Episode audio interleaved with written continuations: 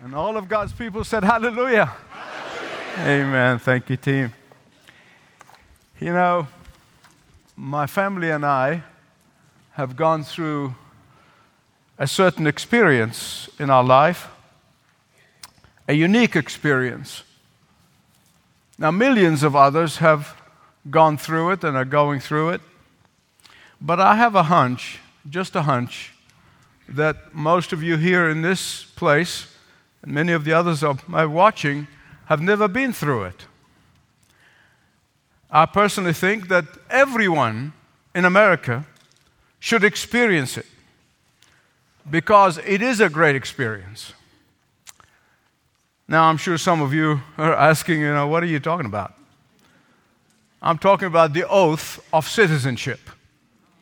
The oath of citizenship the very act of standing up and saying, I pledge allegiance to the Constitution of the United States of America, is a unique experience. I went through it alone in, in 84 because I wanted every one of my family members do this when they get older, when they're adults, so they comprehend uh, what they're doing and, and, and the awesomeness of that experience. In fact, our oldest daughter happened to be on the staff of the White House at the time, and when she became a citizen, she sworn in citizenship at the office of the United States Attorney General, John Ashcroft. And the reason I said everyone, even those who are born here, should go through the experience, through that ceremony, is because I believe had they gone through that, that process, they would not take their citizenship for granted, as many do now. Uh, so that many who not only take it for granted, but value it, uh, they would deeply appreciate what it means to be a citizen of a free country. Or at least they not, would not be dismissive of the privilege that is ours. They may not feel embarrassed about the uniqueness and the specialness of America, as some people, including government leaders, feel. Those who want America to just be another banana republic would think twice those who are running around trying to destroy the founding principles would be more appreciative of it. I can only speak for myself, having experienced firsthand the horror of socialism, dictatorship, and lack of freedom. I deeply appreciate the value and the blessing of the founder's vision for America.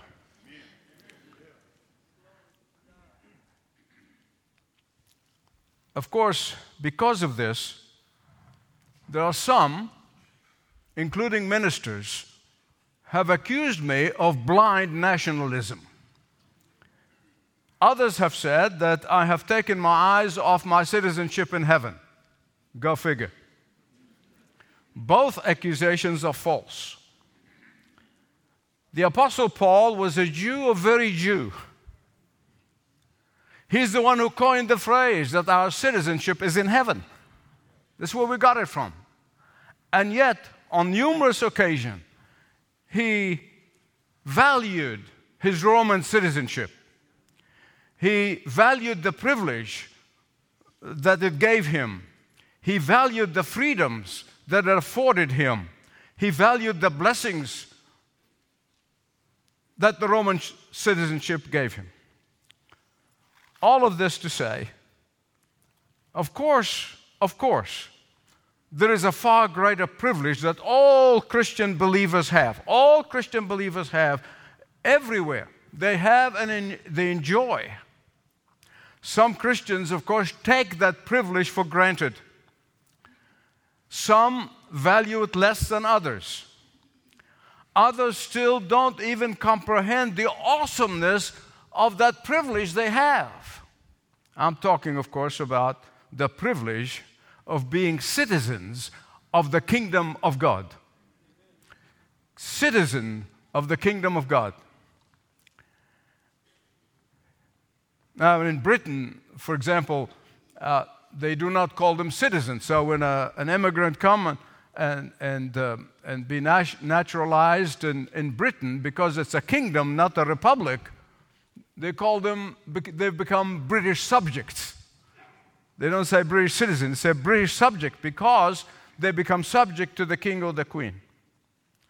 Again, in a far, far, far, far, far, far greater way, when a person surrenders his or her life to Christ and become born again Christian believers, he or she becomes subject to King Jesus.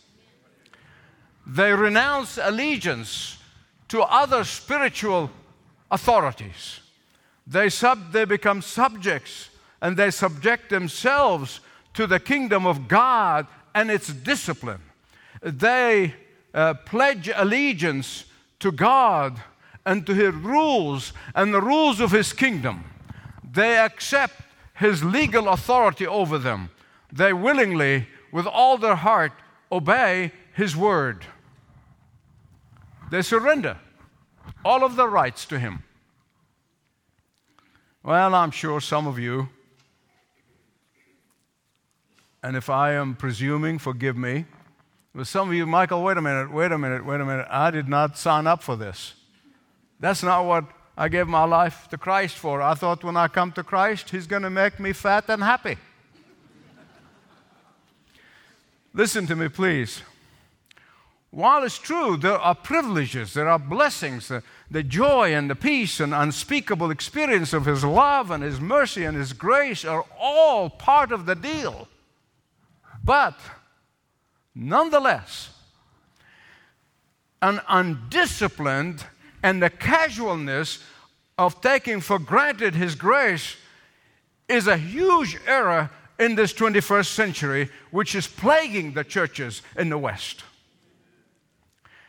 And to be truthful, that is why the church in the West has lost its power, has lost its influence, has lost its impact on society.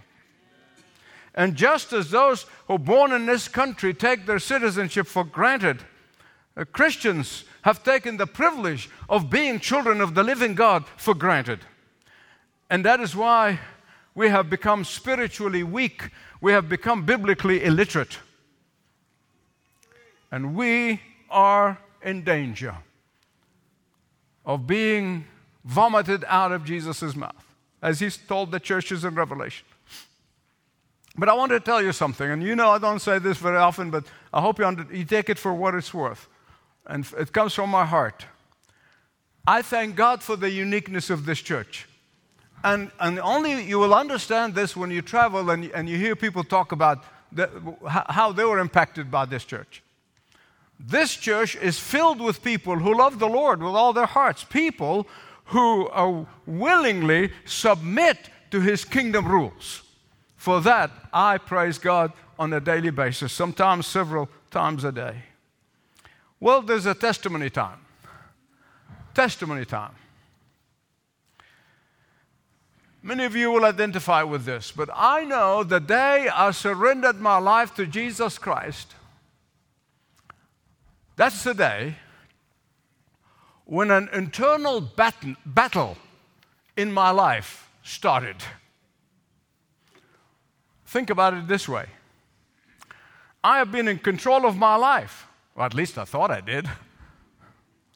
I have been the captain of my ship, I've been the master of my domain. But then I surrendered my life to Jesus, and I had to surrender control. Later on, listen to me carefully, later on, there are times in my Christian walk when I wanted to renegotiate the deal with Jesus. Some of you know exactly what I'm talking about. Uh, in the Middle East, we negotiate and renegotiate everything, and I wanted to renegotiate that deal. There were times in my life when I wanted to renege on my commitment to Jesus. And I want to tell you every honest believer at the sound of my voice knows what I'm talking about. But you know what? Here's the thing that actually overwhelms me with emotion. 58 years I've been walking with the Lord. And when I go through one of those times, when I want to renegotiate the deal or renege on my deal, the Lord gave me a slack. Isn't that amazing? He just cut me a little slack in those difficult times. He gave me unprecedented strength during those difficult times. God was and is gracious to me in difficult times. That's my testimony.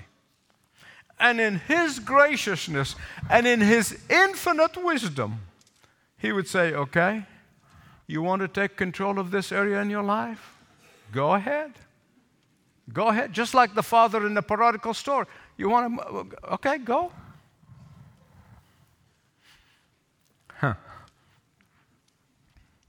And then I fall apart and I'm splattered all over the floor. And God graciously picks up the pieces that I hand Him over. One by one by one. All this to tell you that after 58 years, the process continues.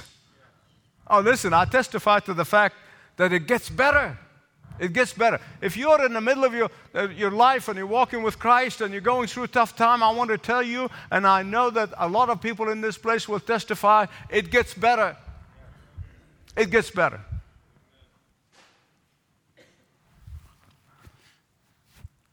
Which brings me to the message.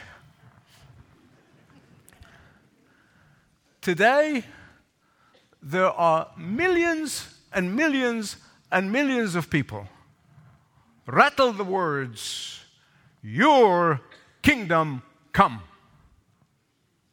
They rattle them through in what they call the Lord's Prayer.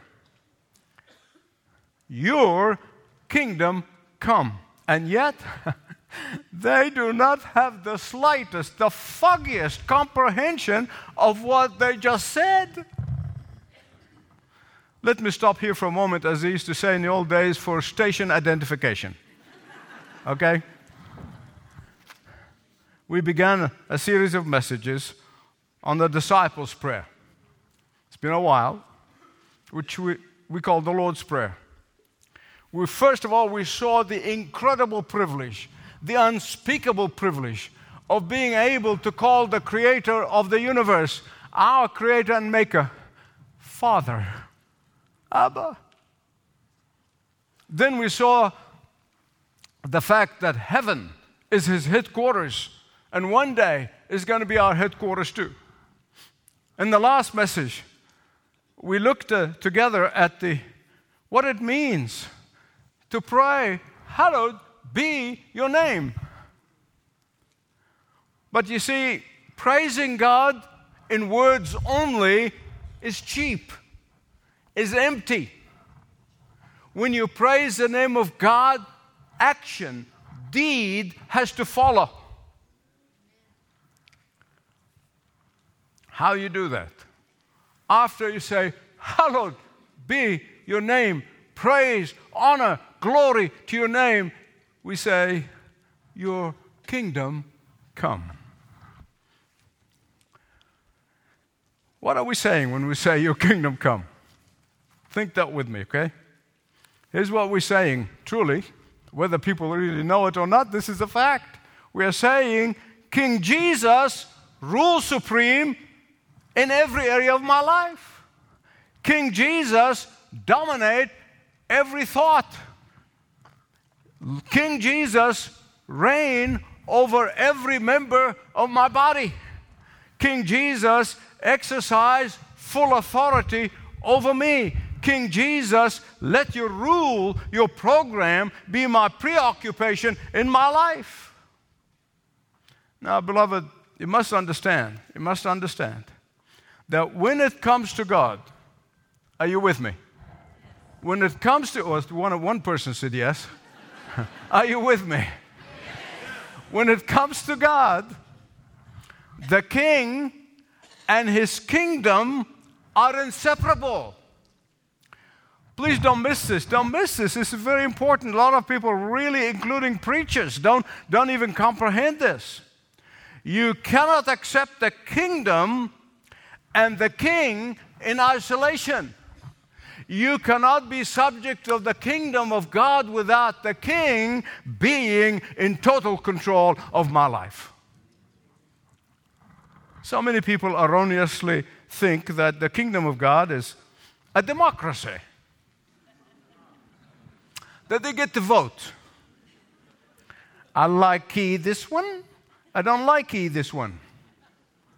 They really think, I, am telling you, I, I'm, I'm, I'm talking from experience. They really think it's a, it's, it's, it's a democracy. They got to pick and choose. Listen, as much as I'm grateful, as I already told you, uh, deeply grateful. I live in a free democratic society. As much as I'm grateful, I'm able to vote for good and godly people and not uh, the others. that did not come out the way I intended it.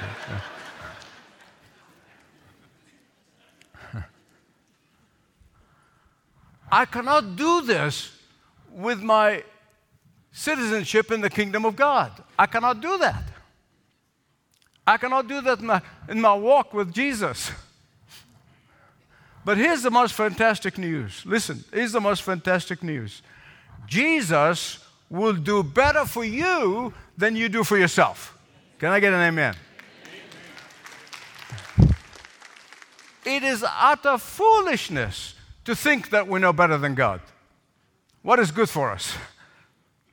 And that is why Jesus, when he taught the disciples how to pray, he did not say, Pray like this, Your kingdom come. No, that would have not really gone very well. It wouldn't go very well now. But he said, when you start, says, Father in heaven. You see, please understand, please understand this. Uh, the, it, it, it, everything begins with surrendering to a loving Father. Understand that you are not surrendering to a God who is capricious, tyrant, dictator. No. You are surrendering to the most amazing, the most loving, the most caring, the most knowledgeable, the most wise, the most understanding, and the most just God, Father.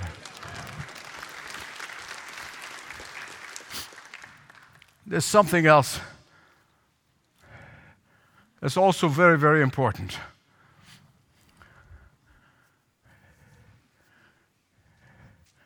You have to understand about this, this short sentence, the three words, three words.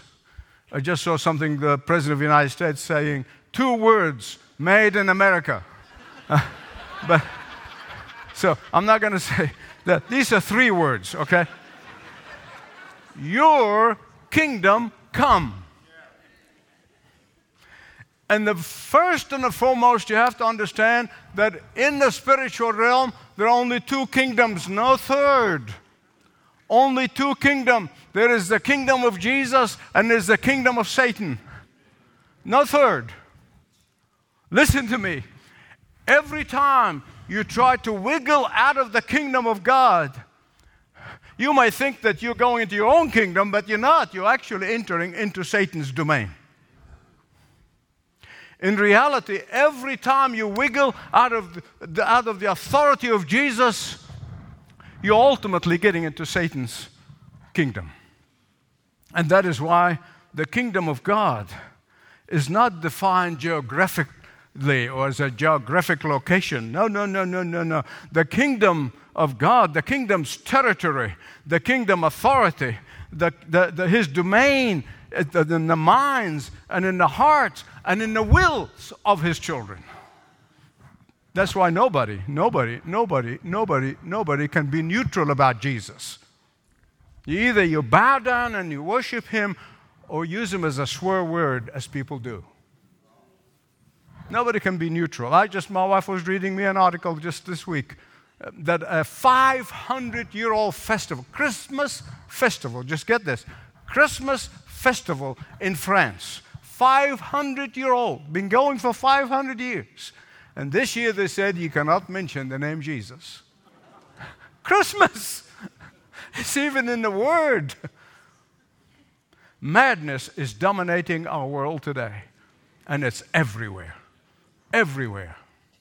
Just a, a, a wonderful Christian man, CEO of one of the biggest football clubs in Melbourne, Australia, was fired because he goes to a church that believes that marriage is only between a man and a woman. And they told him, either be the chairman of your church committee or you'll be the CEO of this famous club. He said, hands down, I'm going to stay with Christ.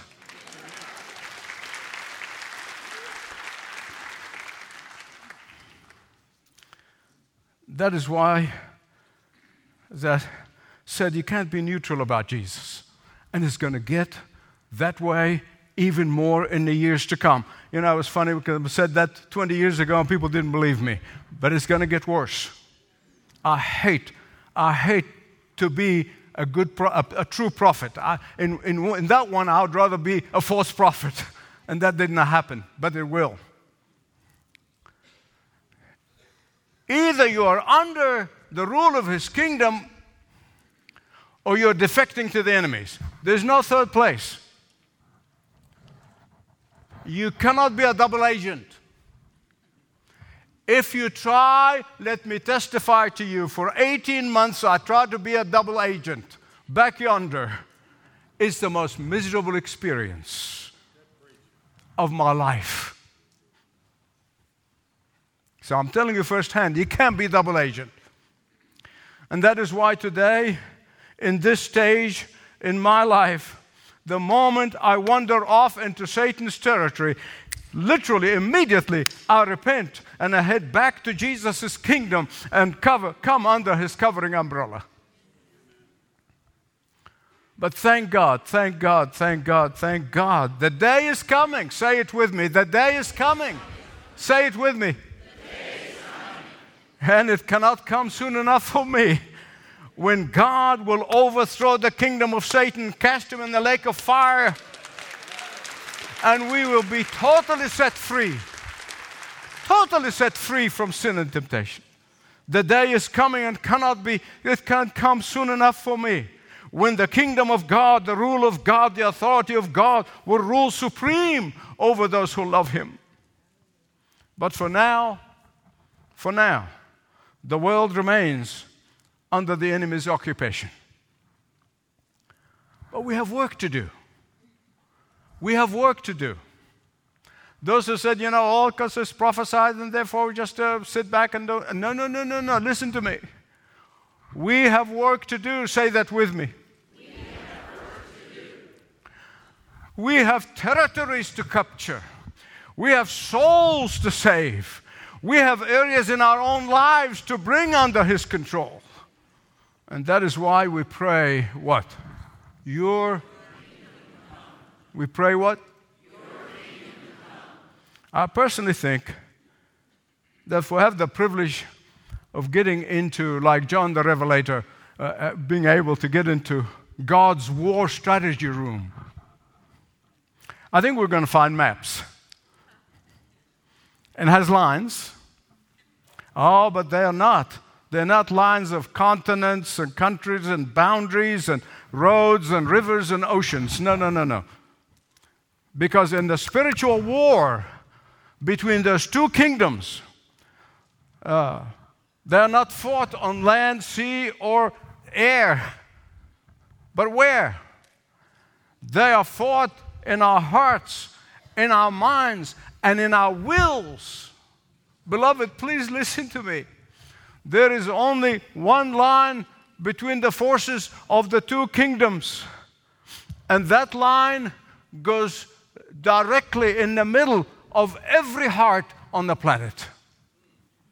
And that is why we cry daily Let your kingdom come, let your authority come, let your sovereign rule come into my life and in every area of my life.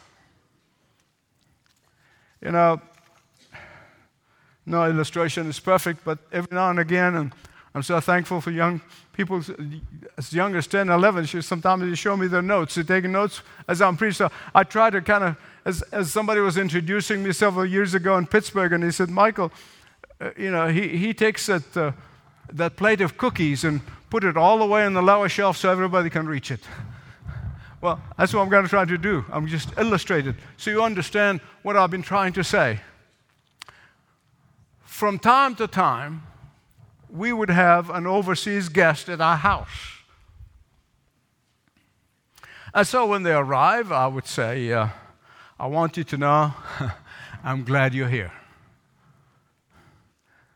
I want you to feel at home. Um, I want you to have the run of the house.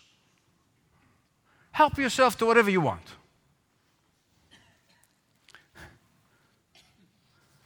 This is how we sing sometimes. Right? Take everything, give you everything, and I sometimes keep my mouth shut. I said, Am I really going to? Until I made my peace with that, I can't sing. Be careful what you say. Well, but before I leave the house in the morning and go to work, I lock up the refrigerator. Then I'll lock up the pantry. Then I'll look up the bathroom. Yeah, I know. Don't use your imagination here. I lock up the living room. And so my guest gets up in the morning. He tries to go to the bathroom, it's locked.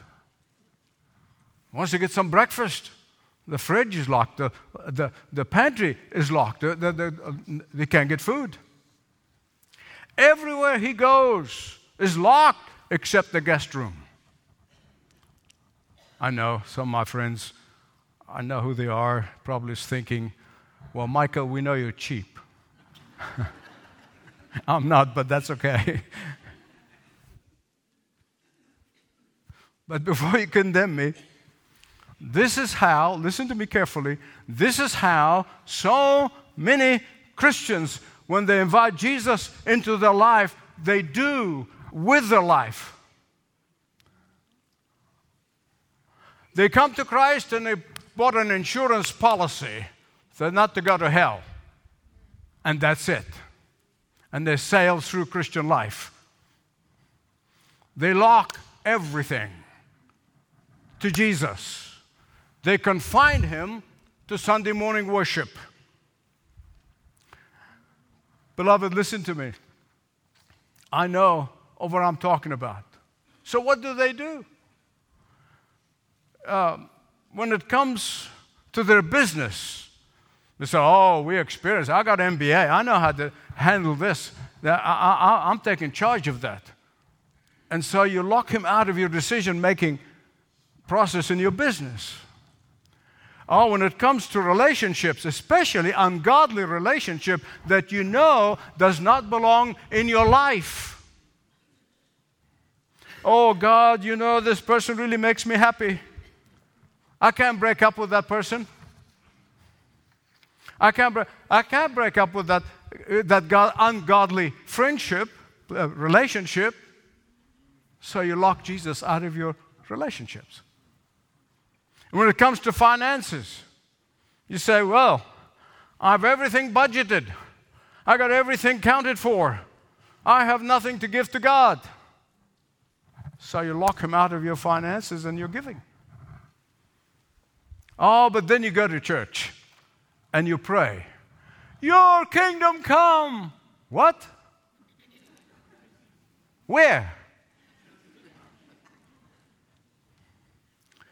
But also when we pray and say, Your kingdom come, we're also praying that His rule be advanced everywhere.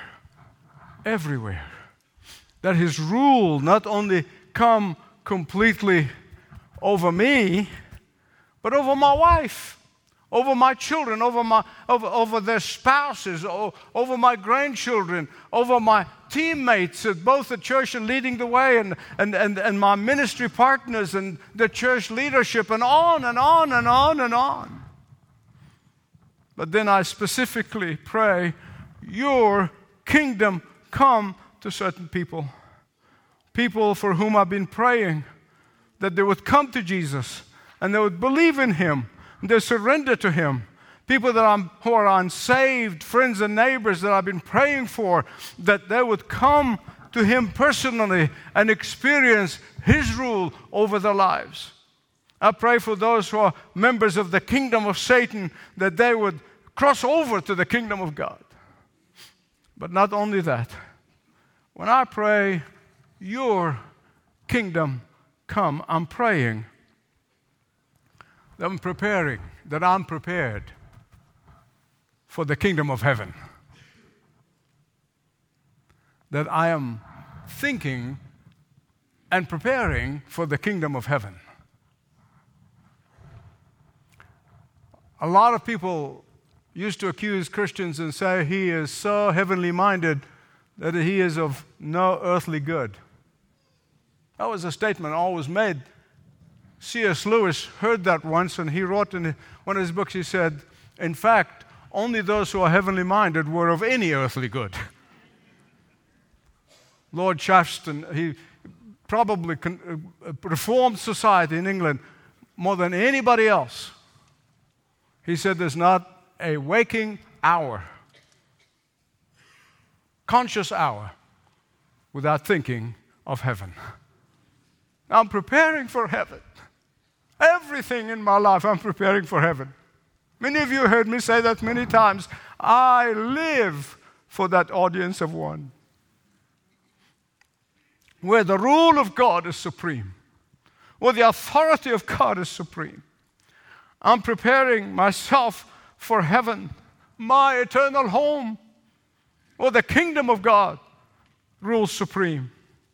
Even young people when they're going through tough times or going to face an exam they haven't prepared for, they think of the second coming. I've experienced it with some of mine. And I was thinking about this. This week I was uh, on uh, Newsmax with uh, Chris Salcedo, and he wanted to talk uh, uh, live on television about the end times. And he said, You know, when I was 12 years old, I used to be terrified of the end times. I don't now. And, you know, I was thinking about this and what Chris said to me, and, and I thought of the country preacher in a small church where he was preaching his heart out about heaven. And then he looked at his small congregation and he said, How many of you are ready for heaven? I want to go to heaven. You will go to heaven. Stand up. So they all stood up, except for his son, who was sitting in the front pew. So he looked at his son. He said, Son, don't you want to go to heaven? He said, Of course I do. He said, Why didn't you stand up? The young man said, He said, I thought you're taking a busload now.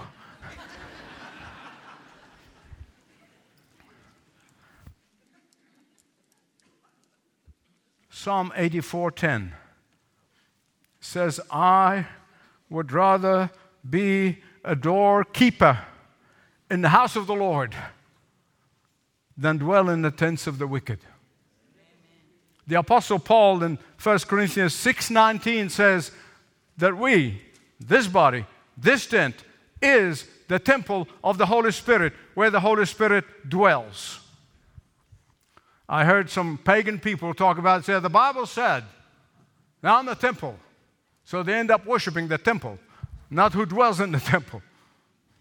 If the body is the temple in which the Holy Spirit dwells, listen to me very carefully, please, because I'm getting close to the end. Therefore, it means that each one of us, each one of us, and those who are watching around the world, each one of us are gatekeepers at the door of the temple of the Holy Spirit. Are you with me? As doorkeepers of our souls, we must ensure that these doors are closed to everything that is dangerous and harmful for the temple. Uh, as doorkeepers, uh, we need to be in, on guard to keep the doors and the gates to our minds and the thoughts in our minds. As gatekeepers of the doors of the temple, uh, we guard our ears, and uh, we guard our eyes, so nothing comes in that is going to harm the temple of the Holy Spirit. And so when we pray, Your kingdom come, we are saying, Lord, help me ensure that nothing would come through these doors that shouldn't come through. And when they do, help me to immediately throw them out and shut the door. When you pray, Your kingdom come, you're intentionally, intentionally refusing to have foot, one foot in the world and one foot with God. And don't ever forget, don't ever forget, don't ever forget. One day soon, the battle will be over. It will be over. One day soon, the bus to heaven is going to leave. And there we'll be free in the kingdom of heaven from all sin and temptation. Let me conclude as I have been doing throughout the series of messages on the disciples' prayer. I've been opening my heart to you and I share with you how I pray. And when I come to this sentence, Your kingdom come, I'm crying to God, Father, first and foremost, I seek your kingdom to come in every, every, can you say every? Every, every area of my life. May there be no facet in my life where your rule is not supreme. May there be no rival to you. There may be no other thought that dominates that is not of you. May every word, thought, action be inspired by your Holy Spirit. Let your kingdom come not only over me, over my wife, over my children, their spouses and grandchildren, and on and on and on and on. The list is long. Let your kingdom rule supreme in every aspect of my ministry so that your perfect will and not mine, your perfect will and not mine, your perfect will and not mine be done. I'm going to say more about this in the next message. Finally, Lord, I long I long for you and your supreme rule in heaven. May I long for your return, Lord Jesus. Come, Lord Jesus. Say it with me. Come, Lord Jesus. Say it again. Stand to your feet, please.